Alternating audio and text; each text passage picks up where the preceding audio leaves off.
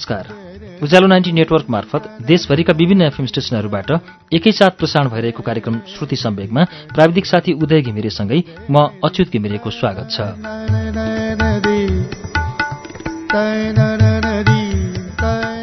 श्रुति सम्वेकको शुक्रबारको श्रृङ्खलामा हामी तस्लिमा नसरिनको उपन्यास फ्रान्सेली प्रेमी सुन्दै आएका छौं। यसको तेस्रो श्रृङ्खलासम्म हामीले गएको साता सुन्यौं। अब आज फ्रान्सेली प्रेमी तस्लिमा नसरिनको उपन्यास फ्रान्सेली प्रेमीको चौथो श्रृङ्खला वाचन अब सुरु हुन्छ।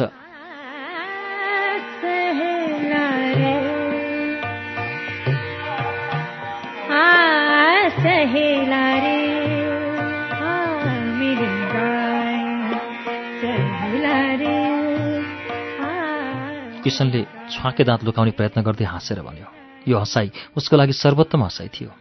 सायद उसलाई यो हँसाई प्रेमीको हँसाई जस्तो लाग्यो। यो हँसाई पहिलोपल्ट प्रेमका बन्धनमा पर्दा सबै प्रेमीहरूले आफ्नो स्त्रीहरूलाई देखेर हाँसे जस्तो थियो। एकपटक तिमीले विकेन्डमा घर सफा गर्ने लुगा धुने भनेका थियौ नि त। हो भनेको थिएँ किसनका आँखा निद्राले लोलाए। निलाले दिनभरि मेहनतपूर्वक घर सफा गरिन् बिरुवालाई पानी दिइन् र भोजन पकाइन्। उनी यस्ता काममा अभ्यस्त त भएनन् तर गरिन्। काम गर्न लाग्दा उनी बुझ्दिनथिन् जे जति काम उनले हालै गर्दै आएकी थिइन् ती सबै किसनका प्रेमले गरेकी हुन् अथवा उसले आफूलाई माया गर्न सकोस् भनेर वा उसलाई प्रसन्न राख्न गरेकी हुन्। कसैलाई माया गर्नको पनि कारण हुन्छ। उसका मायाका कारणहरू सायद खाना पकाएर घरको सरसफाइ थिए। आफू उसकी स्वास्नी हुँदैमा उसले अप्रत्याशित रूपले आफूलाई माया गर्ने कुरा पत्याउन पनि सजिलो थिएन। उनी राम्ररी गाउन सक्थिन् धेरै पढे लेखेकी थिइन् तर बङ्गाली नजान्ने किसनले उनलाई प्रेम गर्नका कारण यी दुवै थिएनन्। उनले यस भाषामा उसलाई गाली गरिन् भने पनि गाली गरेको भने थाहा नपाएर उल्टै ऊ मिठो गरी मुस्कुराउँथ्यो होला। यस भाषामा उनले कविता पाठ गरिन् भने ऊ संवेदनहीन अनुहार लगाएर बस्थ्यो होला। यस घरमा यो भाषा फुटेका काँचका टुक्रा टाक्री जत्तिकै निरर्थक थियो।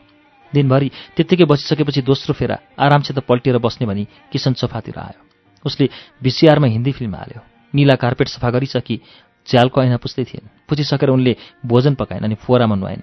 गुणले मात्र पुग्दैन सुन्दरता पनि चाहिँदो रहेछ। त्यसरी उनले अनुहार चिटिक्क पारिन् राम्रो सारी पहिरिन् उसका सामुन्य आएर बसिन् पत्नी निला सौन्दर्यकी खानी निला गृहिणी निला।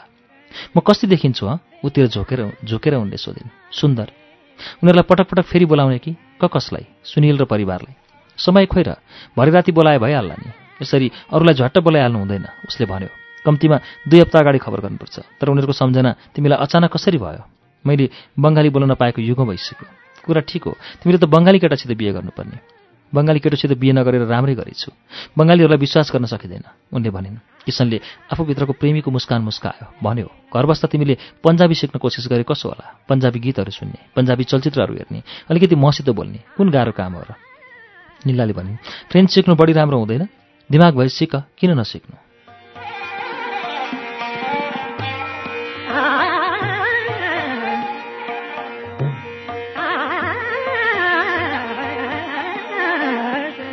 धेरै बसेर तथा बेला बेलामा सँगै निस्कँदैमा निलाले फ्रेन्च सिकेर खाँदिनन् भन्ने कुरा किसन र निला दुवैलाई थाहा थियो। विषय बदलेर निलाले भनिन् हेर अस्ति तिमीले सनललाई निम्तो गर्ने कुरा गर्दा पर्दैन भन्यो। त्यसैले उसलाई भरे राति आउन बोलाऊ। हुन्न त्यो केटालाई शिष्टाचार भन्ने कुरो थाहै छैन। त्यो रात उसले तिमीसित चाहिँदा नचाहिँदा कुरा गरेर समय बर्बाद गरेको। नत्र के त राजेश समेतले पनि उसले त्यसो गर्न हुँदैन थियो भने टिप्पणी गरेको थियो। ऊ सधैँ अर्काकी स्वास्नीमा रियाल्चो आउँछ। कुनै हिन्दुस्तानी दुलै आइपुगी कि त उसमाथि जाइ लागिहाल्छ सनल। अर्काको सम्पत्तिमाथि आँखा गाड्नको साटो एउटी आफैले ल्याए भइहाल्यो निलाले किसनका आँखा दोषले उज्यालो भएको स्पष्टसित देखेकी थिइन्। अघिल्लो आइतबार सनलले निला र किसनलाई बोलाउँदा उसले पनि पहिले हुन्छ किन नहुनु भनेर जवाफ दिएको थियो। पछिबाट हेरौँ कसो हुन्छ र पछि फेरि सम्भव होला जस्तो छैन भनेको थियो। अन्त्यमा उसले सरी मित्र जरुरी काम छ। लायन जानु छ भनेको थियो। वास्तवमा ऊ लायन गएन। त्यस रात उसले तिमीलाई पिए खनाउनु हुँदैन थियो। खनाउने काम त अरू कसैले होइन मैले गर्नुपर्थ्यो। मेरी श्रीमतीको जरुरत मैले नै हेर्नुपर्छ नि त। नचाहिँदो कुरा। ऊ तिम्रो साथी उसले आफ्नी भाउजूसित ठट्टा पो गरेको त निलाले भनिन्। तिमी बुझ्दिनौ यो मात्र ख्याल ठट्टा होइन। पन्ध्र वर्ष यतादेखि मैले भारतीय केटाहरूका बारेमा डरलाग्दा किस्सा सुन्दै आएको छु। अर्काकी स्वास्नी उडाएर भाग्ने वा अवैध सम्बन्ध राख्ने। किसनले मनको अरुचि व्यक्त हुने गरी नाक निधार र ओठ खुम्च्यायो यसरी खुम्चा खाम्ची परेको किसनको सामिप्य हुँदै निला झ्यालतिर गएर उभिन्। त्यसो भए तिम्रो रेस्टुरेन्टमा डिनर खाउँ न त। तिम्रो थाहा शुद्धि खत्तम भएछ। म सम्पूर्ण हप्ता त्यही ठाउँमा बिताउँछु। म भरे राति त्यहाँ जान्न। बरु अर्को हप्ता म पक्कै तिमीलाई त्यहाँ पुर्याउँला अनि माछा र मासु खाउली फरक्क फर्केर निला ऊ हिँड्दै आइन्। बिस्तारै पाइला पाइला गन्दै उनले भनिन् बाचा पक्कै बाचा भयो किसनले निलाको दायाँ पाखुरी तान्यो। त्यसलाई आफ्नो शिरमाथि राख्यो अनि भन्यो हिन्दुस्तानी केटीको स्पर्शमा बेग्लै कुरो हुन्छ। उसले उसको स्वाद एकदमै भिन्न हुन्छ। निलाले किसनको कपाल र खलबाटे तालु थप्थपाउँदै बिस्तारै मुस्कुराएर सोधिन् विदेशी आइमाईहरूको स्वाद नि? किसनले कुमल लायो? उसको मुखनिर निहुरेर उनले भनिन् तिनीहरूमध्ये कसैले यसरी तिम्रा केस राशिभित्र औँला घुसारेर चलाइ किसनले आँखा चिम्ल्यो।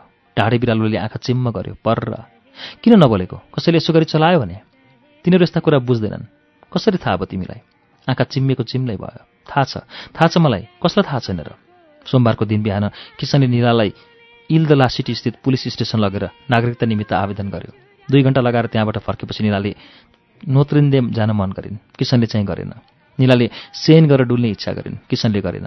इलदला सिटी एउटा पुरानो बस्ती हो। त्यहाँ पारिसी भन्ने माझीहरूको एक समूह बस्थ्यो। रोमेलीहरू आएर त्यो ठाउँ जिती सेनका तिरैतिर घरहरू निर्माण गरेका थिए। ती भवनका अवशेष अझै पनि नदीको त्यस तटमा देख्न पाइन्थे।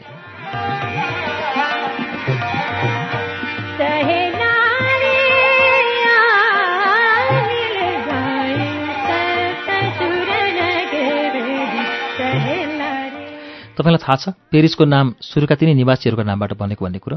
त्यसभन्दा पनि अगाडिको नाउँ ल्युटेसिया थियो। किसनलाई यो कुरो थाहा थिएन उसले जान्न पनि चाहेन।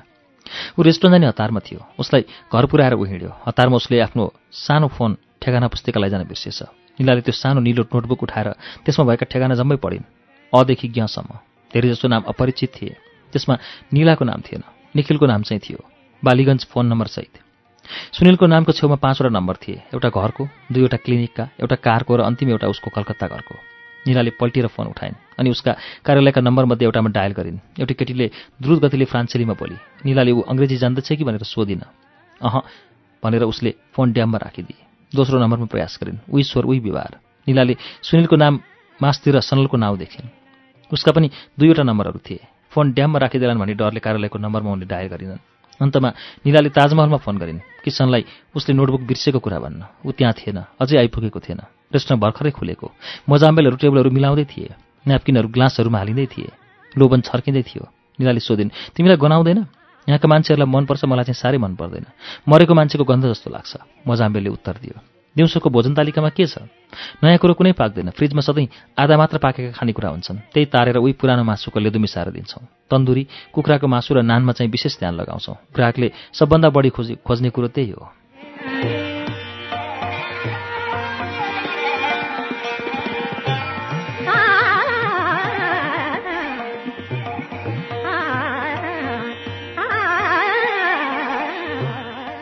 मजाम्बेले निलालाई भन्यो धेरै भयो त आउनुभएको छैन। एक दिन आउला खान। मासुको त स्वादै बिर्सिसकेँ। बाख्राले जस्तै हरियो परियो र सागपात चपाउँदा चपाउँदै निलाले उत्तर दिइन् मजाम्बेला हाँस्यो। उसले भन्यो तर तिनमा त भिटामिन धेरै हुन्छ नि। त्यो त हो। भिटामिनहरू कपमा नआ नअटाएर पोखिन्छन् निला पनि हाँसिन् दिदी तपाईँ पढ्दै हुनुहुन्छ कि काम गर्दै मजाम्बेलले सोध्यो पढ्दै होइन काम गर्दै। घर गृहस्थी चलाउँदै बेतलब मजाम्बेल र निला दुवै हाँसे मजाम्बेल तिमीले धेरै ठाउँमा काम गरिसक्यौ मलाई काम खोजिदिन सक्छौ निलाको स्वर गम्भीर थियो। काम गर्न खोज्नु भएको किसन बाबुलाई किन नभन्नु भएको त? उहाँले धेरै मान्छे चिन्नु भएको छ। म सानातिना काम गर्छु। ठुला ठुला कामबारे मलाई थाहा छैन। मजाम्बेले बोली नसक्दै निकाली भनिन्। मलाई त सानै काम भए पनि पुग्छ। तिमी रसायन शास्त्रमा स्नातकोत्तर गरेर पनि भाडा बाँच्छौ बङ्गाली साहित्यमा स्नातकोत्तर गरे कि म पनि पऱ्यो भने भुइँ पुस्ने काम गर्न तयार छु। निलाको स्वर यसअघि जत्तिकै गम्भीर थियो। होइन होइन दिदी मैले त अरू उपाय नभएर पो यो काम गरेको। मलाई मात्र अरू उपाय छ र ती दुवैजना हाँसे। किसन बाबुको कति राम्रो कमाइ छ। भएर के गर्नु? त्यति भए पुगिगयो नि। मजाम्बेल किसन कमाई गर्नुहुन्छ। तर उहाँको कमाई उहाँकै हो मेरो होइन। मजाम्बेललाई मनमा नै असजिलो लाग्यो। रोकिए रोकिए उसले भन्यो किसन बाबुसित कुरा गर्नुभयो भने निश्चय स्वास्नीले बाहिर काम गरेको उहाँ रुचाउनुहुन्न निराले उत्तर दिए। तर उहाँको पहिलो श्रीमती गर्नुहुन्थ्यो। पहिलो श्रीमती मजाम्बेल चुप लाग्यो अनि उसले सोध्यो तपाईँलाई थाहा थिएन? अह केही ग्राहकलाई सम्झेर बडबडाउँदै मजाम्बेल कामतिर लाग्यो। त्यस दिनको साँझ निला सुनिललाई भेट्न उसको घर गइन् र किसनको पहिलो बिहेको बारेमा सोधिन्। तिमीलाई थाहा थिएन? अह खास त मैले तिमीले यी सब कुरा जानी बुझी विवाह गर्न सहमत भयो कि भन्ने ठानेको थिएँ। किसनको विगत जीवनको यस तथ्यले आफूभित्र असर परे नपरेको बुझ्नु निलालाई कठिन पर्यो। तर विचित्र उनले कुनै कुरो महसुस गरिनन् कुनै कुरो।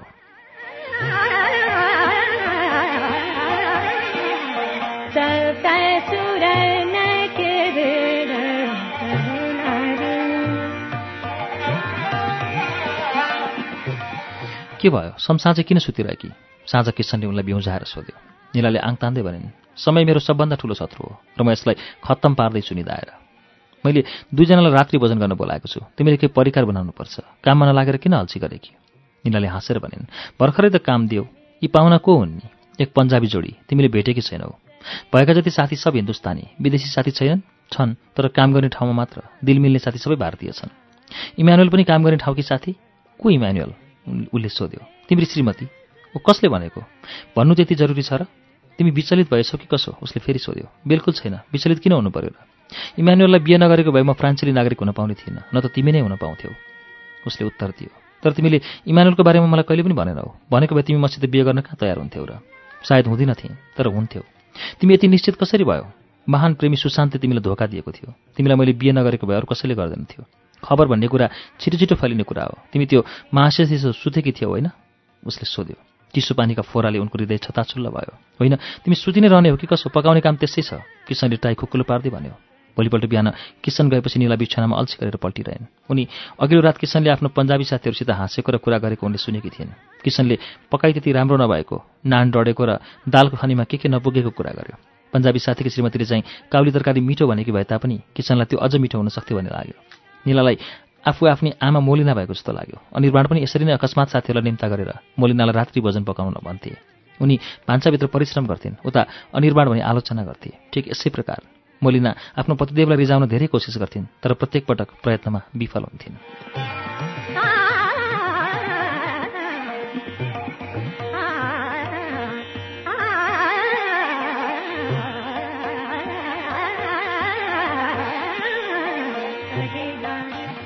निलाले टेलिफोनमा सनललाई बोलाइन्। उसले उनको स्वर चिनेन। चिनोस् पनि कसरी? निला निलाञ्जना मण्डल। ओ श्रीमती किसनलाल उसले सोध्यो। हजुर श्रीमती किसनलाल अनि श्रीमती लाल के काम पर्यो त्यस्तो? निला उसले राम्रो समाचार सुन्न लागेको कुरा भन्न सक्दिनथिन्। यसै फोन गरे कि कारण केही छैन। तिम्रो नम्बर भेटाएँ अनि सन्चो बिसन्चो सोध्न मन लाग्यो। मेरो हालखबर बेस छ। सबै कुरा राम्ररी चलिरहेको छ। तपाईँलाई सन्चै छ? सनलको स्वर सधैँ चाहिँ आनन्दित थियो। ठिकै छु बेसै छ। कुनै दिन हाम्रोमा आउनुहोस् न भेट्न भएको धेरै भयो। निलाको आवाज आवेशपूर्ण थियो। पति कहाँ छन् नि? तिमीसितै हो? उहाँ हर व्यस्त रहनुहुन्छ। यस देशमा कसैलाई व्यस्त नभई धरै छैन। त्यसैले भाउजू मेरा पनि धेरै काम छन्। मलाई दगुरा दगुर गरिरहनुपर्छ। सनलको स्वरमा अधीरताको छाप थियो। हो ठिक भन्यो बेला नको बेला टेलिफोनमा बोलाएकोमा माफी चाहन्छु। निलाले टेलिफोन वार्ता टुङ्ग्याइन्। उनी आफैसित रिसाइन् टेलिफोनमा किन बोलाइ होलिन्? उनी आफैलाई थाहा भएन। सनल कतिको व्यस्त छ भन्ने जान्नलाई हो कि? तर ऊ कति व्यस्त थियो भने निलाले टेलिफोन गर्दा पनि ऊ कुरा गर्न असमर्थ थियो। यति मात्र होइन। अब फेरि कहिले कुरा गर्न सक्ने त्यो पनि उसले भनेन। ऊ कति व्यस्त थियो भने निलाले आफ्नो अवस्था ठिक नभएको बताउँदा समेत उनको जीवनमा किन अथवा के भइरहेको होला भन्ने कुरा जान्ने अभिरुचि उसमा थिएन। सनलसित कुरा गर्न उनले किन खोजे कि त? केवल कसैसित कुरा गर्न मन लागेर? त्यसै हो भने त मोलिना अथवा कलकत्ताकी कुनै साथीसित कुरा गरे भइहाल्थ्यो। कलकत्ता धेरै टाढा भएको अनि किसनले उनलाई अन्तर्राष्ट्रिय कल धेरै गर्ने फ्रान्सेली टेलिफोनको धारिलो छुरीले घाँटी रेट्छ भनी सतर्क गराएको हुँदा उनले पेरिसमै सुनिल र चैतरीसित कुरा गर्न सकिहाल्थिन्। उनले गरिनन् किनकि उनले अरू कसैसित नगरी सनलसित मात्र कुरा गर्ने मन गरेकी थिइन्। त्यही अर्काकी स्वास्नीहरूसित चाहिँदा नचाहिँदा कुरा गर्ने उनीहरूलाई झम्टिने अनि भगाउने सनलसित। निला उसले आफूलाई त्यस घरबाट भगाओस् भन्ने चाहन्थिन्। कुनै प्रकारले सनललाई टेलिफोनमा बोलाउनुको कारण त्यही थियो कि उनले आफैलाई सोधिन् तर उत्तर आएन।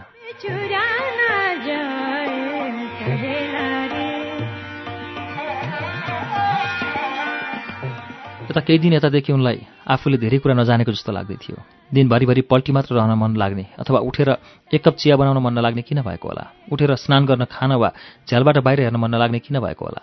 सुनिलको घरबाट ल्याइएका पुस्तक पढ्न थालिएको तर पढ्दै जान नसकेको किन होला? साँझ पक्क फोनको घन्टी बज्यो। निलाली आवाजपट्टि पिठ्यौँ फर्काएर त्यतिकै पल्टिरहन्। आन्सरिङ मेसिनमा सुनिलको स्वर सुनेपछि चाहिँ उनले फोन उठाइन्। के भयो निला? टेलिफोन किन नउठाएकी म निधाएकी थिएँ। ठिक छ। किसन घरमा छ? हुनुहुन्न। ऊ रेस्टुराँमा पनि छैन। मोबाइलमा जवाफ पनि दिँदैन। त्यसै कारण मैले ऊ धेरै घरै आएको होला भन्ने सोचेको हुँ। अह आउनुभएको छैन। तिमी कसरी यसरी बिताउँछौ? पेरिसमा के के हेरिसक्यौ? इफेल टावर अनि केही पसल। लुब्रे गएकी छैनौ? अह मुसिद वर्षे नि। छैन। पिनाको वा रडिन हेरिसक्यौ? अह हेरेकी छैन। मैले किसनलाई प्रदर्शनी हेर्न जान एक दिन तिमीलाई हामी कहाँ पठाइदिन भनेको थिएँ। त्यहाँ हेर्ने कुरा कति छन् कति तर उसले तिमीलाई आफै लग्छ अरे जसले जे भने पनि विवाहपछिका केही हप्ता जो पनि आफ्नै स्वास्नीसित टाँसेर बस्न चाहन्छ। सनल आफ्नो सुपरिचित हाँसो हाँस्यो म आफैले थाहा पाएको छु। चैतरीसितको बिहेपछि दुई महिना काममा समेत गइन। एकअर्कासित टाँसिएर बस्यौँ। सरेशले टाँसे चाहिँ गरी। निलाले अकस्मात सोधिन् सुनिलदा कतै काम पाइएला? काम किन? कसलाई? मलाई? तिमी काम गर्ने? निलाले उत्तर दिइन् हजुर। किसनलाई भनेकी छौ? के भन्छ? भनेकी छैन। नभनी त हुँदैन उसले उत्तर दियो। किसन किसन किसन। मेरो जीवनमा अरू केही नभए जस्तो उसले उत्तर दिए। त्यसो भनेको होइन तर तिमीले पहिले भाषा सिक्नुपर्छ। कहाँ गएर सिक्ने? एलियन्स फ्रान्से गए भइहाल्छ नि। बरु किसनलाई भन्नु? मलाई ठेगाना दिनुहोस् र जाने बाटो बताइदिनुहोस्। म ठाउँ पत्ता लगाउन सक्छु। किसन रिसायो भने निलाले लामो सास फेरिन्। सुनिलले भन्यो बरु किसन घर आएपछि उसलाई म कहाँ घरमा एकपटक फोन गर्नु भनिदेऊ? कुनै जरुरी कुरो पो छ कि? उनले सोधिन् हो छ। पूजा समितिबारे कुरा गर्नु छ। उसले चन्दा दिने खालका केही मान्छे खोज्ने कुरा गरेको थियो।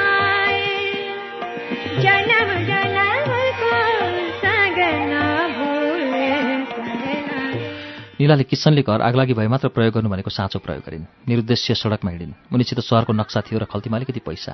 उनी गारेदु नर्थ भन्ने दरबार स्थलमा गइन्। त्यहाँ उनले यताउति गरिरहेका रेलगाडी चढ्न लागेका र त्यसबाट ओर्न लागेका मानिस अनि हिँड्न लागेका र आएर अडिएका रेलगाडी देखिन्। उनले एउटा खम्बामा अडेस लागेर हेरिन्। उनको टाढा जाने मन भयो। निला आँखा भएका कलकला आँखा भएका राजकुमारहरू रेलगाडी चढेर हुइकिँदै थिए। कुनैले पनि निलालाई आफूसित आउन भनेन। उनले आफू अदृश्य भए जस्तो लाग्यो। उनले आफैलाई हेरिन् कालो नयाँ जिन्स सेतो रेशमी कमिज गुलाबी ज्याकेट खुट्टामा टलक्क टल्किने कालो जुत्ता लगाएकी उनलाई आफू नराम्री भए जस्तो लागेन। वास्तवमा कलकत्ताका सडकमा हिँडेकी भए धेरै पुरुषहरूले फर्केर उनलाई हेर्ने थिए। दरबारबाट निस्केर उनी पुनः निरुद्देश्य हिँड्न थालिन्। बस स्टप आइपुगिन्। मिनट मिनटमा बसहरू आउँदा रहेछन्। उनी एउटा बसमा चढिन्। बस कहाँ जाने वा कति नम्बरको हो भने थाहा नपाइकनै एकपटक किसनले उनलाई एक्लै निस्क्यो भने सहरमा हराउन सकिने कुरा भनेको थियो। उनलाई आफू हराउन फर्किने बाटो थाहा नपाइने ठाउँमा पुग्न मन लाग्यो। हराउन सके साँच्चै कति राम्रो हुन्थ्यो। उनी बस जहाँसम्म जाने हो त्यहाँसम्म गइन् अनि अर्को बस चढिन्। उनका आँखामा दुःख र उत्तेजना व्यक्त भए।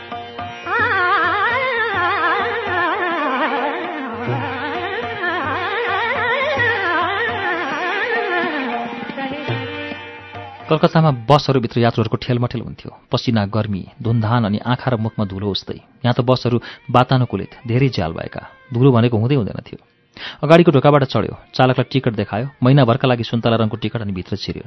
सुन्तला रङको टिकट नहुनेले आठ फ्याङ्क तिरेर चालकबाट हरियो रङको टिकट किन्नुपर्ने। यसरी किनेको टिकट एउटा सानो यन्त्रभित्र हाल्नुपर्ने। खटखट गरेर यन्त्रले त्यसमा मितेर समय छापिदिन्थ्यो। गद्दा जडिएको आसनमा बस्न पाइने। हो हल्ला राजनीति वा माछा बजारका कथा किस्सा घराएसी गफ केही पनि नहुने जो पनि शान्त मुखमा मुस्कान लिएर बसेको। कसैले अर्काको जीवनको चियो चर्चो नगर्ने गोरा अनुहारको सागर बीच एउटा बदामी वर्णकी केटी बसेकी थिए। कसैले पनि आएर उसलाई कहाँ जान्छौ वा कहाँ बस्छौ भनेर सोधेन। निराले आफ्नो वरिपरिका प्रसन्न अनुहारहरू एकनाशसित हेरिन् एउटा शिशुलाई केटाकेटी डुलाउने गाडीमा लिइआएको युगल जोडी बसभित्र पस्यो। शिशु निधाएको बेला पारेर जोडीले बसभरिका मान्छेका अगाडि चुम्बन गर्यो। एक आत्मीय चुम्बन फ्रान्सेली चुम्बन। निलाका कान रन्किए तर चुम्बन गर्ने जोडीतिर बसभित्रका कसैको दृष्टि गएको उनले देखिनन्। कलकत्तामा भए यस्तो अश्लील व्यवहार गर्नेहरूलाई बसबाट धकेलेर तुरन्त निकालिदिन्थे। निलालाई लाग्यो उनीहरूले शयन कक्ष वा निर्जन स्थलका लागि बचाएर राख्न नचाहेर यहीँ गर्न चाहेको यो चुम्बन संसारको सबभन्दा शिष्ट एवं सुन्दर वस्तु थियो। कलकत्तामा उनले अरूले देख्लान् भन्ने डरले सुशान्तको चार माइल टाढा गाडीमा हाकिएर एक निर्जन ठाउँमा पुगी त्यहाँको एउटा छाप्रो पछाडि लुकेर एक दुई छिटफुट चुम्बन लिएका थिए। मानिसहरू भनेपछि निला र सुशान्तलाई अत्यन्तै डर लाग्ने बरु उनीहरूलाई जङ्गलको मुखमा भेटिएका एक दुई ठ्याउराको डर लागेको थिएन तर मान्छे भनेपछि भने डरले भुत्तुकै हुन्थे।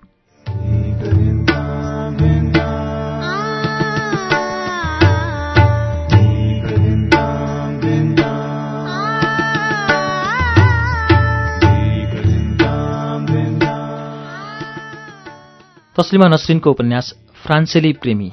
हामी अहिले वाचन श्रुति सम्वेकमा सुनिरहेका छौँ। यसलाई विवेक शर्माले नेपालीमा अनुवाद गर्नुभएको हो। फ्रान्सेली प्रेमीको बाँकी अंश लिएर केही बेरमा आउनेछौँ। उज्यालो सुन्दै गर्नुहोला।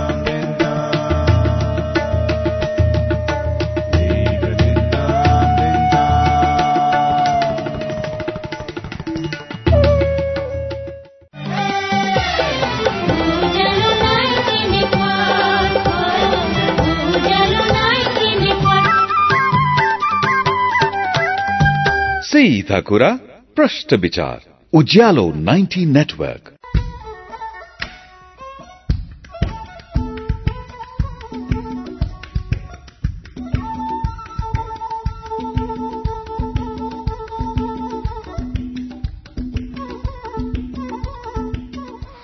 कार्यक्रम श्रुति सम्वेकमा तपाईँलाई पुनः स्वागत छ। तपाईँ अहिले उज्यालो नाइन्टी नेटवर्क काठमाडौँसँगै इलाम एफएम रेडियो ताप्लेजुङ झापाको एफएम मेची ट्युन्स र वीरता एफएम इटहरीको विराटनगरको रेडियो पूर्वेली आवाज धरानको विजयपुर एफएम रेडियो तेह्रथुम भोजपुरको रेडियो छोमलुङमा एफएम सिन्धुलीको रेडियो सहारा रेडियो बर्दिवास सर्लाहीको रेडियो एकता ढुकढुकी एफएम र मुक्तेश्वर एफएम रौतहटको नुनथर एफएम रामेछापको रेडियो तीनलाल खोटाङको हलेसी एफएम दोलखा जिरीको रेडियो हिमाली काभ्रे धुलीखेलको रेडियो सेफर्ड मकवानपुरको हेटौँडा एफएम चितवनको रेडियो अर्पण र रेडियो चितवनमा पनि सुनिरहनु भएको छ।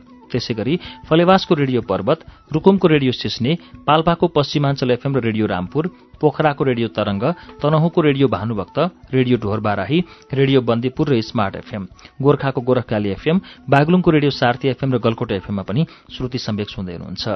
रेडियो प्युठान दाङको रेडियो मध्यपश्चिम बुटवलको तिनाउ एफएम गुल्मीको रेडियो रेसुङ्गा कपिलवस्तुको रेडियो बुद्ध आवाज रेडियो कोवलपुर सल्यानको रेडियो राप्ती जाजरकोटको रेडियो हाम्रो पाइला दैलेखको ध्रुवतारा एफएम कैलाली टिकापुर र गुलरियाको फुलबारी एफएम कैलाली एफएम दाङको रेडियो प्रकृति एफएम सुर्खेतको रेडियो भेरी र बुलबुले एफएम बैतडीको रेडियो सनसेर दार्चुलाको नयाँ नेपाल एफएम हुम्लाको रेडियो कैलाश जुम्लाको रेडियो कर्णाली र कालीकोटको रेडियो नयाँ कर्णालीबाट पनि अहिले एकैसाथ श्रुति सम्वेक प्रसारण भइरहेको छ।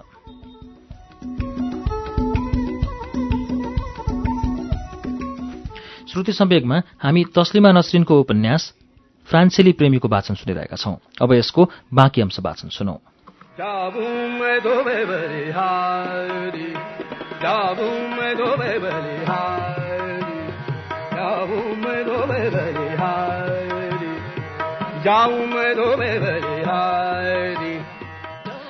निलाले तन्नेरी मान्छेले स्वास्नी मान्छेलाई चुम्बन गर्दै प्रेमले विह्वल भएर उसको पिठ्यौँ सुमसुमाइरहेको देखिन्। दुई शरीर एकअर्कामा बेरिएका थिए। निलालाई पनि कसैले आफूलाई चुम्बन गरे हुन्थ्यो जस्तो लाग्यो। यस्तै राम्रो तरुनो मान्छेले आफूलाई गैरी र माया गरेको आलिङ्गन गरेको र चुम्बन गरेको अनुभूति गर्ने चाहना उनले गरिन्। बस सेन पुगेपछि निला बसबाट ओर्लिन्। उनी नदीको तटी तटिनिन् ढुङ्गा छापिएका पेटीमा थापिएका बकस जस्ता पुस्तक पसलका लामहरू हेर्दै। त्यस ठाउँमा पर्यटकहरूको भिड लागेको थियो। किताब किन्न होइन फोटो खिच्न। हिँड्दा हिँड्दै उनी लुब्रा आइपुगिन्। पागल प्राणी जस्तै गरी उनी म्युजियमतिर दगुरिन्। त्यस विराट संरचनाका अघिल्तिर उनले आफूलाई सानो कमिलो सरह ठानिन् आफ्नो अस्तित्वको यो अति लघुतालाई त्यहाँको विशालतामाथि खुसी साथ समर्पित गरिन्। उनले आफूलाई लुब्राको अनन्त संसारमा हराएको अनुभव गरिन्। उनले आफू कलकत्ताका अनिर्माण मण्डली पुत्री निलाञ्जना मण्डल हुँ भन्ने नै बिर्सिन्। उनलाई आफ्नो अस्तित्वकै पत्तो हुन छोड्यो र आफ्नो काँध वा गर्दनमाथि छिटफुट परेको हातको पनि उनलाई शुद्धि भएन। उनी रसोलियोबाट सुलिस सुलिसबाट दिनो पुगिन् मूर्छनामा। हिँडेर होइन एक भागबाट अर्को भागमा उड्दै गए झैँ गरी। मध्याह बितिसकेको थियो। तापनि उनलाई न भोक लाग्यो न प्यास। उनी यस संसारबाट मुक्त अवस्थामा टाढा गइसकेकी थिइन्। निलाको यो साँझ एक सुन्दर मूर्छनाका व्यथाहरूमा बित्यो। लुब्रोबाट गइसकेपछि पनि उनी आफ्नो सोमा भएनन्। उनी काँचका पिरामिडका छेउमा शालिक सरह भई बसिन्। निलाले घर फर्कनुपर्छ भन्ने बिर्सिन्। आफ्नो सिङ्गो परिचय बिर्सिन्। आफू श्रीमती लाल श्रीमती किसनलाल भएको कुरा पनि बिर्सिन्।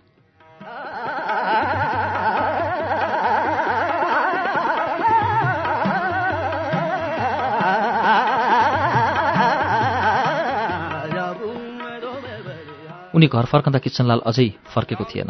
उनी नुहाउने टबमा डुबेर मजासित बसिन् निस्केर पकाइ तुलाइ गर्न मन लागेन। घर फर्किँदा किसनले उनलाई सेतो फिँचभित्र बसेकी देख्यो। स्नान कक्षका ढोकामा उभिएर उसले भन्यो के भयो? यस बेला किन स्नान? ल अब उठ। किन? निलाको स्वर ढुङ्गा जतिको चिसो थियो। किनको मतलब म फर्केँ नि त? के भयो त? अब उठ्नु पर्यो। अस्ति तिमीले फर्सी खोजेको होइन? हेर यी मैले ल्याएँ। यसको कुनै परिकार बनाऊ। राम्रो अचार हुन्छ। कसरी बनाउने थाहा छ? सेतो फिजभित्र उनले जिउ अलिक तल झारिन् र उत्तर दिइन् अह आफै लाग न तिमी धेरै दिमागी छौ। मलाई पकाउन सकाउन आउँदैन उनले उत्तर दिइन् किसन पाककर्म जान्दछ भन्ने निलालाई राम्रै थाहा थियो। उनी यस घरमा आउनु अघि ऊ आफ्नो खाना आफै पकाउँथ्यो। मन नलागिन लागि उठ्नुपर्ने र नजानी नजानी अचार बनाउनु पर्ने भयो भन्ने पनि निलालाई थाहा भयो। निला स्नान कक्षबाट निस्किँदा किसन मिनाक्षीसित टेलिफोनमा फर्सीको अचार कसरी बनाउने भन्ने सोध्दै थियो। पखाल्ने बोक्रा ताछेर फाल्ने टुक्रा टुक्रा पार्ने टुक्राहरूमा पाल पार्ने पालहरूमा चिनीको चास्नी भर्ने र अन्तमा चारवटा अलैँची र अलिकति लुवाङ हालेर टुक्राहरूलाई कम आँचमा चास्नीमा उमाल्ने इत्यादि इत्यादि। त्यस रात निलाले फर्सीको अचार बनाएर किसनलाई प्रसन्न तुल्याइन् अनि मोलिनालाई पनि पत्र लेख्न बसिन्। मसित पैसा भएको भए आमा म सुक्खसित दिन बिताउँथेँ। मेरो आफ्नै पैसा आमा। पैसा भएन भने पैसा पुऱ्याइदिने व्यक्तिको आदेश जिन्दगीभर मान्न करै लाग्दो रहेछ। निर्धनका इच्छाहरूको त गणनै हुँदो रहेनछ। अर्काको पैसामा बाँच्नु पर्दा स्वतन्त्र भएर बाँच्न सकिँदो रहेनछ। कसैलाई नभनिकन अलिकति पैसा मलाई सुटेको पठाउन सक्नुहुन्छ? मैले साथमा ल्याएको पैसा सकिने लागिसक्यो। अलिकति भए पनि आफ्नै पाकेट खर्च हुनु पर्दो रहेछ। गरिब की इच्छा पूर्ण कर दो गरिब की इच्छा पूर्ण कर दो तुम तो गरीब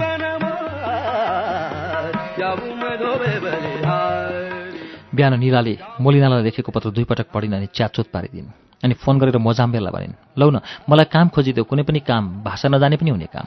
दिदी काम त पाइन्छ तर त्यसलाई राम मलाई नराम्रो हुन्छ। मोजाम्बेलको स्वर तनावपूर्ण भयो। निला झन्डै निराश भइन् मलाई थाहा छ कसैलाई भन्दिनँ।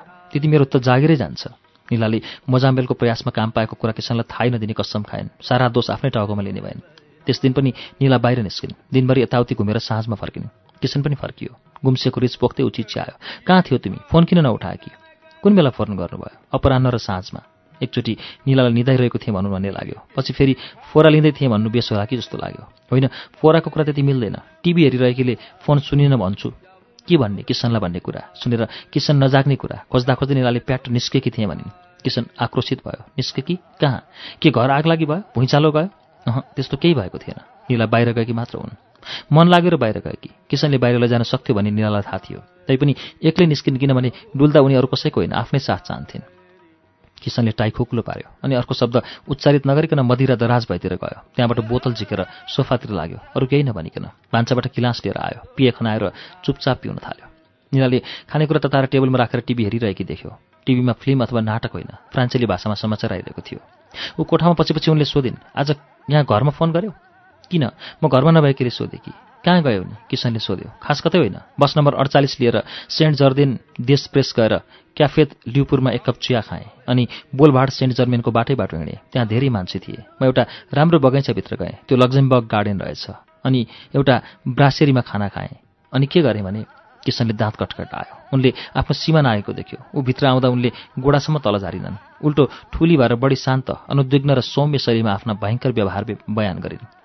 किसनले आफ्ना दुई हात कसेर दुई पार्श्वमा पुऱ्यायो अनि डल्लो पारेर मुठी कस्यो। यति नगरेको भए उसले उनलाई कपाल मात्र घिसार्दै घरबाट निकालिदिन्थ्यो। जाउ धित मरुन्जेल नमरुन्जेल भौतारियो भन्दै।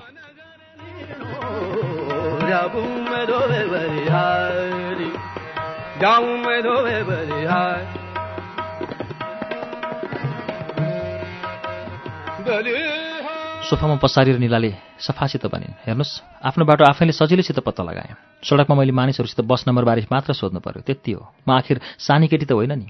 उसको दाँत फेरि केटी कराए। मलाई राम्ररी थाहा छ तिमी सानी केटी होइन भनेर। लोग्ने मान्छेले जस्तै गोडा टेबलमाथि राखेर किन बसे कि? निलाले हाँसो तरङ्गित भई फैलियो। कसले भनेको? लोग्ने मान्छे जस्तै भनेर। मैले आफ्नै गोडा शुद्ध नारी शैलीमा राथि राखेको छु।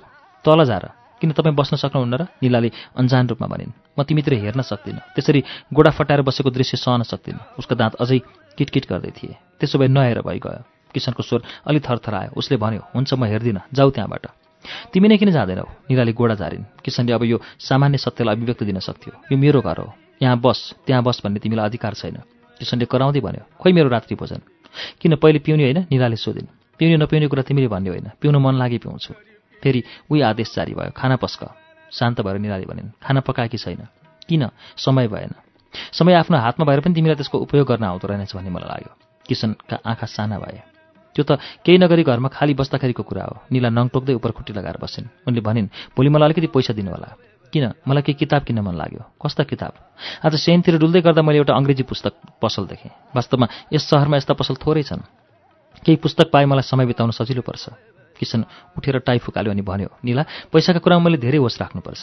त्यसो भए मैले यसरी घरमा त्यत्तिकै बसिरहनुको साटो किन जागिर नगर्ने त? निलाले राम्रो जवाफको अपेक्षा गर्दै किसनतिर हेरिन् तिमी साँच्चै अधीर रहेछौ लिला।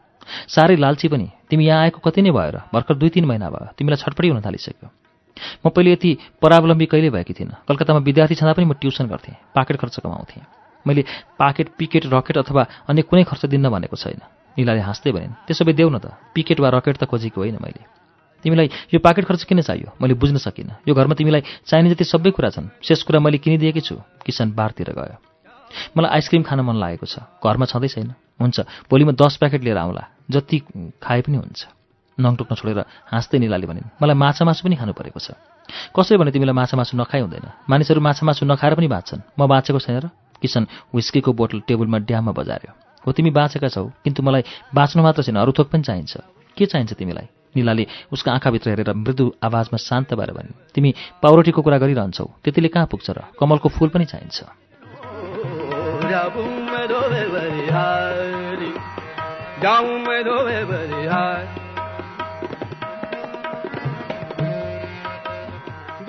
निलाले काम पाइन् कम्प्युटरहरू बाकसमा हाल्ने हप्ताको पन्ध्र सय फ्रेङ्क पाइने यो उनलाई प्रशस्त भयो बिहान निला र किसन सँगसँगै बिउजन्थे सँगसँगै घरबाट निस्कन्थे ऊ कार हाँकेर जान्थ्यो उनी चाहिँ मेट्रो समात्थिन् गाडी नोरदेखि बेल्लै भिल्लेसम्म नम्बर दुई लाइन अनि बेल्लै भिल्लीदेखि मेट्रो टेलिग्राफसम्मलाई बस नम्बर एघार कारखाना ठिक रु प्लेटफर्ममै थियो।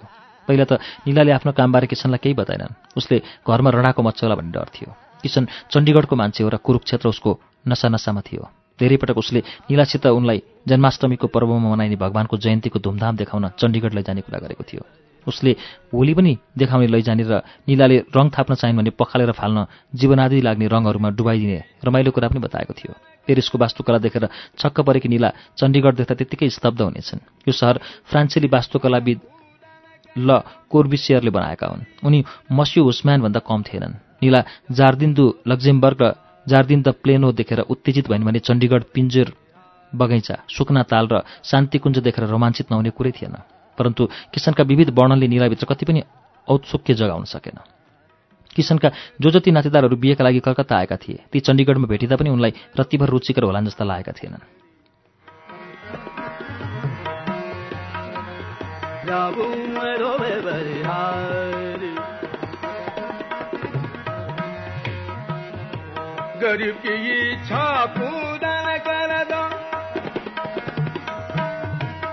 खबर फैलियो। निलाले बक्स प्याकिङ फ्याक्ट्रीमा काम गर्न थालिन् भन्ने कुरो किसनले थाहा पायो? थाहा पाएकै दिन उसले सुनिललाई आफ्नो घरमा बोलायो।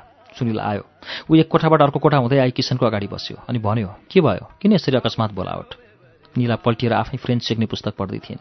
फ्रेन्च भाषाको उच्चारण सिकाउने क्यासेट बजिरहेको थियो। सुनिललाई देखेपछि पनि पुस्तक हटाएर क्यासेट बन्द गरी मुस्कुराउँदै उसको सामु आइन् ल हाम्रा मित्र आइहाले नि। सुनिलको अनुहार गम्भीर थियो। किसनले बोलाउनको कारण उसले बुझ्न सकेको थिएन। कस्ती केटी भिडाएको तिमीले मलाई तिमीले सुनिल भनेको पटक्कै टेर्दिन। साथीले अभिवादन गर्नु अगावि किसनले गुनासो पोखिहाल्यो निला भोजन टेबलबाट कुर्सी तानेर त्यसमा बसिन्। लमी न्यायाधीश भन्यो के गरिन् र? उनीलाई सोध। चिउँडो उनीतिर तिखारेर किसनले भन्यो सुनिलले सोध्नु अगावै निलाले भनिहालिन् मैले त त्यस्तो केही गरेको छैन। मलाई सोध्दै नसोधी जागिर गर्न थालिन्छन् कत्रो आँट? हो? सुनिलले जिज्ञासा प्रस्तुत गर्दै निलातिर हेऱ्यो। निलाले स्वीकृति सूचक टाउको हल्लाइन्। त्यति जाबो पैसा पाउँछन्। मलाई भनेकी भए म दिने थिइनँ घर र परिवार छोडेर निकममा कालाहरूसित बसेर त्यति जाबो पैसाको लागि जानु पर्थ्यो? किसनले यी सबै कुरा एकै सासमा भनेर बल्ल सास छोड्यो। उसको ठुलो भुँडी कमिजका टाँकहरूबाट बिचबाट फुट्ला जस्तो थियो। अनि तिमी चाहिँ गोरा? निला चियाका निम्ति पानी उमाल्न भान्सातिर छिरिन्। मेरो मान मर्यादा सब सुहा भयो। किसनले दीर्घ निश्वास निकाल्यो। उनीहरू बसेका ठाउँमा अल्कोहल टिभी केही थिएन। थियो त निरस सन्नाटा। धेरै बेरपछि चिन्तित रूपमा किसनले सोध्यो तिमी किन केही बोल्दैनौ? स्थितिको समाधान हुनु पर्यो नि? खाली मनले रित्तो भित्तातिर हेरेर सुनिलले भन्यो म के गर्न सक्छु र? लोग्नु चस्नी बिचको कुरो आफै समाधान गर न। जागिर छोड्न भनिदेऊ। बाघको गर्जन जस्तै निस्सनले भन्यो अधीर भई मुठीभित्र औँला चलाउँदै भित्तातिरबाट फर्केर सुनिलले किसनलाई हेर्दै भन्यो मैले किन भन्नु पर्यो र? आफै भन न।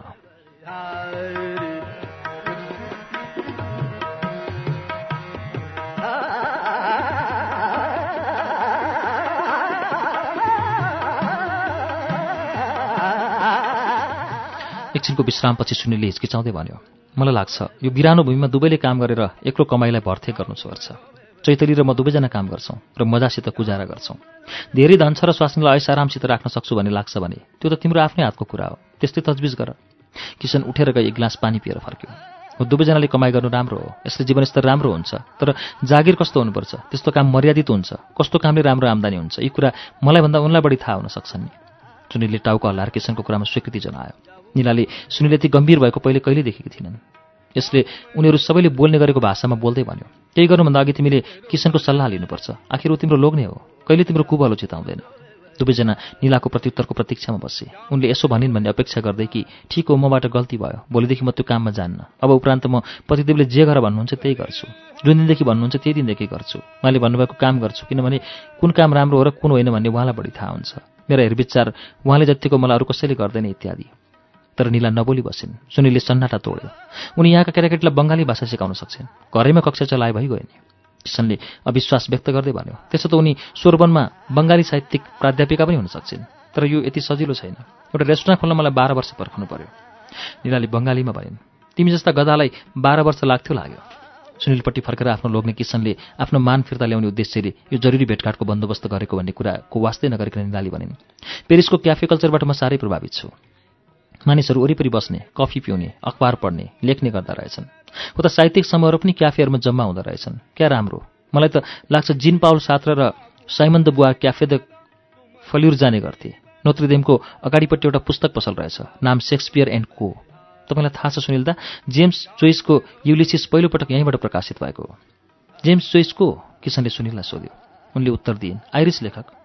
निराले फुर्किँदै भन्दै गइन् हेमिङवे पनि यहाँ आएका थिए। किन्ने पैसा नहुनाले उनी त्यहाँबाट पुस्तकहरू पैँचो लिन्थे यतिकै भनेकी थिइन् निलालाई किसनले हेमिङ्वे भनेको को भनी सोध्ला भनी डरा डराइन्। बेस भयो उसले सोधेन।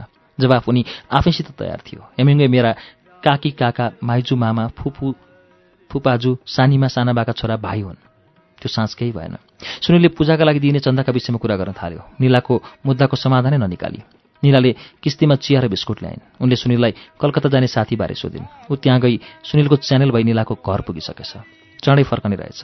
निलाले ऊ फेरि कहिले जान्छ र यसपालि ऊ नगए अर्को कोही जानेछ कि भन्ने जान्न खोजिन्। यस वर्ष सुनिल आफै जान्ने कुरो थियो। पूजापछि निला कहिले जाने नि? त्यो कुरो किसनलाई थाहा थियो पक्कै।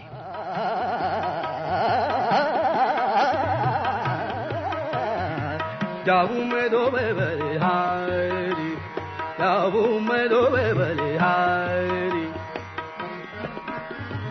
त्यो रात किसनले निदाइरहेकी निलालाई भ्याउजायो उसका काला झ्यापुल्ले हातले उनका लुगाका टाँक छामे। निलाले उसका हात पन्छाइदिन्। इस्पात जस्तो सारो मुठीले उनका हात अठ्याएर किसनले भन्यो मलाई बच्चा चाहियो निला। निलाले भनिन् सुत्न दिनुहोस् न छि। किन र? इमानुएलले बच्चा दिनन्? उनले झन्डै भने कि उनले त्यो नाम लिनन् किनभने लिएकी भेकेसनले सुशान्तलाई प्रकट गराएर त्यो केटो तिमीसित सुतेकी हो कि होइन भने सोध्ला भन्ने डर थियो उनलाई। सुतेकी थिइन्। इमानुएलबारे थाहा पाएदेखि आफ्नो कुमारी तेलो बिटुलिसकेका कारणबाट उत्पन्न अपराधबोधको निलाको मनबाट हराइसकेको थियो।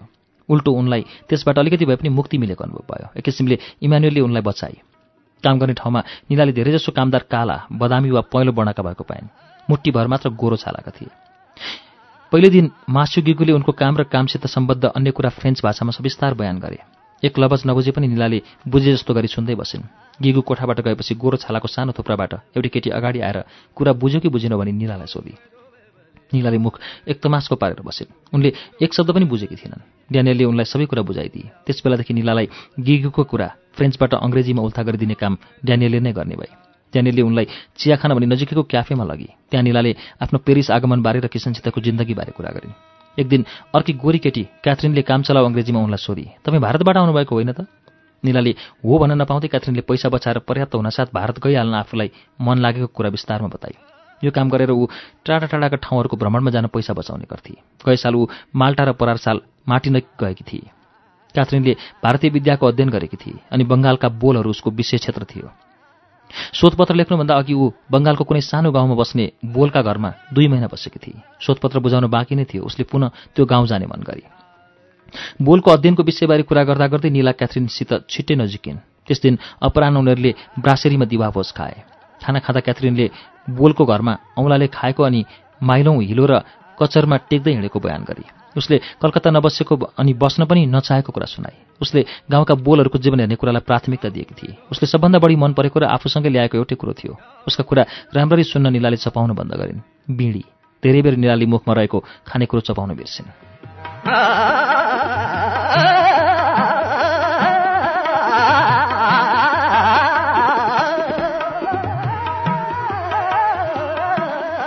दिवा भोजन खाइसकेपछि क्याथरिनले आफ्नो पाकेटबाट सावधानीपूर्वक बिँडीको पोको झेकी अझ बढी सावधानीपूर्वक एउटा बिँडी निकाली अनि सल्काएर धुवा उडाउन थाली। निलाले जीवनभर बिँडीको धुवा त्यति नजिकैबाट कहिले सुँगेकी थिइन् उनले कि त श्रमिकहरूले कि त माग्नेहरूले बिँडी तानेको देखेकी थिइन्। कुनै वस्तु यति नराम्रो गरी गनाउँछ भन्ने उनलाई कहिले थाहा थिएन। त्यस साँझ निला ड्यानियल र क्याथरिनसित क्याफे गइन्। उनीहरूले कफी मगाए उनले चिया मगाइन्। निलाले भनिन् हेर ऊ त्यहाँ रित्ता सिट रहेछन्। हिँड त्यहीँ गएर बसौँ। उनीहरूले हुँदैन भने त्यहाँ पिउने कुरा उठेरै पिउनु पर्ने रहेछ। क्याफेमा तिन प्रकारका मूल्यहरू हुन्छन् भने निलालाई थाहा भएन। उदाहरणका लागि चिया उभिएर पियो भने सात फ्रेङ्क बसेर पियो भने अठार फ्रेङ्क र बारदलीमा लगेर पियो भने तिस फ्रेङ्क ड्यानियलले चुरोट बेरेर सल्काई खरानी भुइँमा खस्यो यस्तो पनि नियम रहेछ। काउन्टर नजिकै उभिएर चुरोट खानेले खरानी दानी कहिल्यै पाउँदैन। निलाले सोधिन् तिमीलाई बङ्गालीको कुरा मनपर्छ? निश्चय क्याथरिनले जवाफ दिए। ड्यानियलले बङ्गाली भोजन कहिले खाएकी थिएन। उसले निन्तो स्वीकार गरी। निलाले त्यसै बेला त्यहीँ निन्दा गरिन्। भोलि साँझ रात्रि भोजन खान। भोलिपल्ट निलाले हप्ताभरिको तलब लिने अनि घर गएर खाना पकाउने भएन। उनीहरू काम सकेर निलाको घर आउने भए। निलाले आफ्नो ठेगाना र फोन नम्बर छोडेर गइन्। भोलिपल्ट निलाले ठिक त्यस्तै गरिन्। बेलले भिलेमा माछा र मासु किनेर घर गई सारा साँझ पाक कर्ममा बिताइन्। ड्यानियल र क्याथरिन दुई बोतल वाइन बोकेर आइपुगे।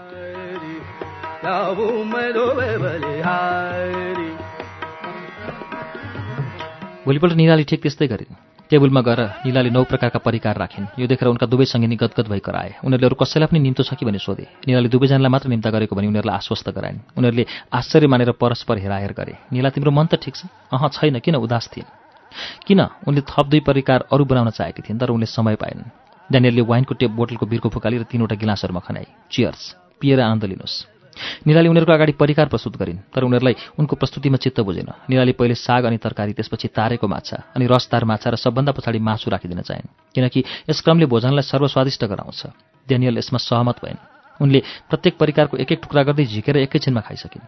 निलालाई आफ्नो प्लेट बिहेको भोज खाएर जुटोसहित फ्याँकेको प्लेट जस्तै लाग्यो। यसले उनलाई मनमनै असजिलो गरायो। उनीहरूले बेग्ला बेग्लै परिकारको बेग्ला बेग्लै स्वाद पाउलान् जस्तो लागेन उनलाई। किन्तु ड्यानुअल र क्याथरिनले उच्च स्वरले खानेकुराको तारिफ गरे। क्या मिठो?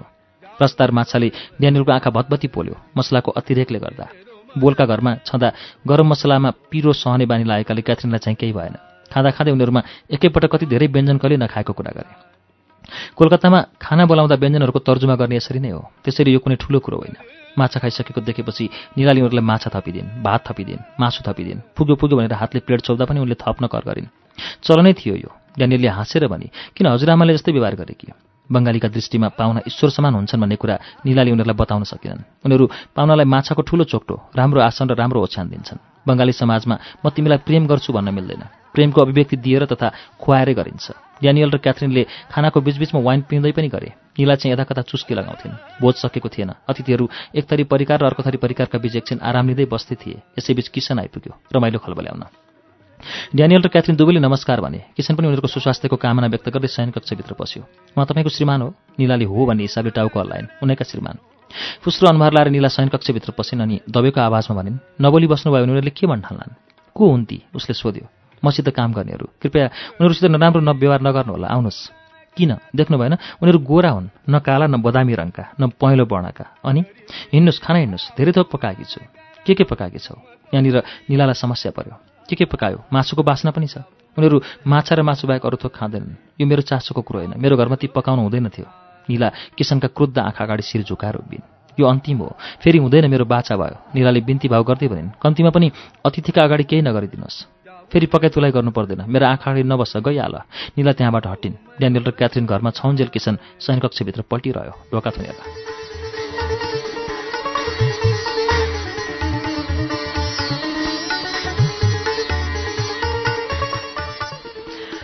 हामीले अहिले श्रुति सम्वेकमा सुनिरहेको वाचन तस्लिमा नसरिनको उपन्यास फ्रान्सेली प्रेमीको वाचन हो। यो सँगै यसको चौथो श्रृङ्खला अब आजलाई पुरा हुन्छ। हाम्रो ठेगाना कार्यक्रम श्रुति Sambeg Ujyaalo ninety network post box number छ चार छ नौ काठमाडौँ।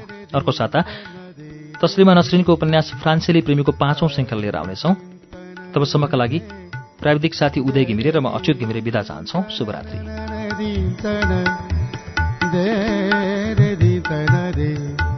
नी तै नै न